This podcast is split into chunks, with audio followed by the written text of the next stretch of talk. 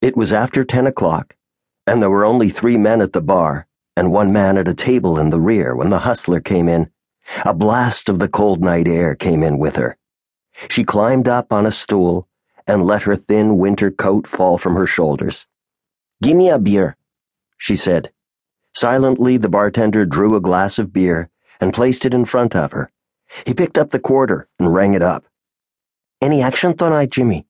she asked her eyes searching the men at the bar for a response to her question.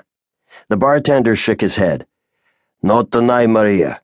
It's Sunday night, and all the turistas are home in their beds. He walked away and began to polish some glasses under the bar. He watched her sip at her beer. Maria. He called them all Maria. The little Puerto Rican girls with their bright, shiny black eyes and their hard little breasts and buttocks. He wondered when she had had her last shot.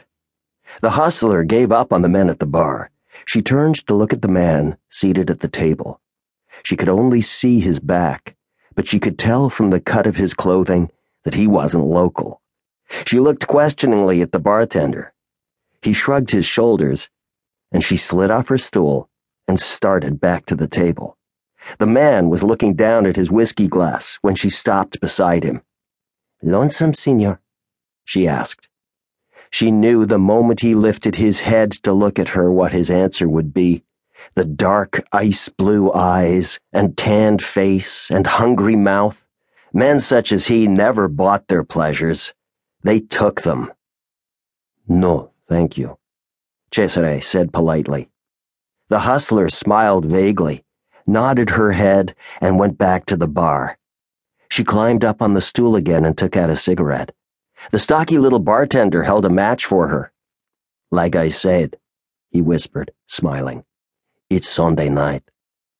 The girl dragged deep on the cigarette and let the smoke out slowly.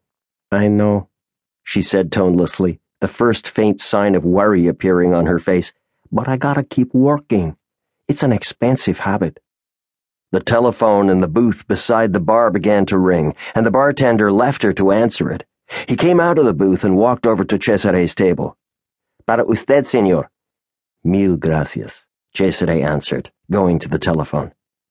Hello, he said, as he closed the door of the booth. The woman's voice was almost a whisper.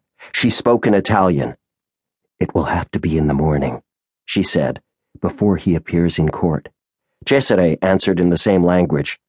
There is no other place? No, she said, her voice very clear in the receiver despite its softness. We have not been able to learn where he is coming from. We only know that he will appear at court at eleven o'clock. And the others? Cesare asked. Are they still in the same place? Yes, she answered, in Las Vegas and Miami. Are your plans made?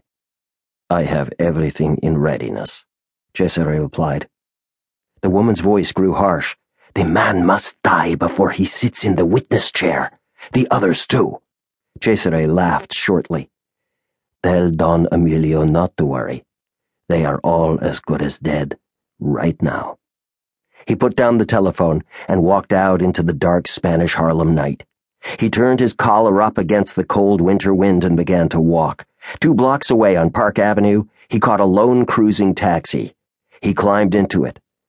El Morocco he said to the driver. He sank back into his seat and lit a cigarette, an excitement beginning inside him.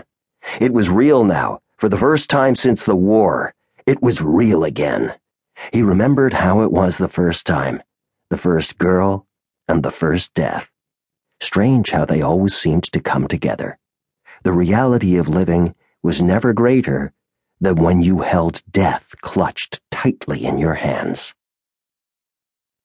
It seemed a long time ago. He was 15 years old and the year was 1935. There had been a parade in the little Sicilian village at the foot of the mountain that day. The fascisti were always having parades. There were banners and pictures of Il Duce everywhere. His scowling face and angry clenched fist and pig-like bulging eyes. Live dangerously. Be Italian. Italy means strength.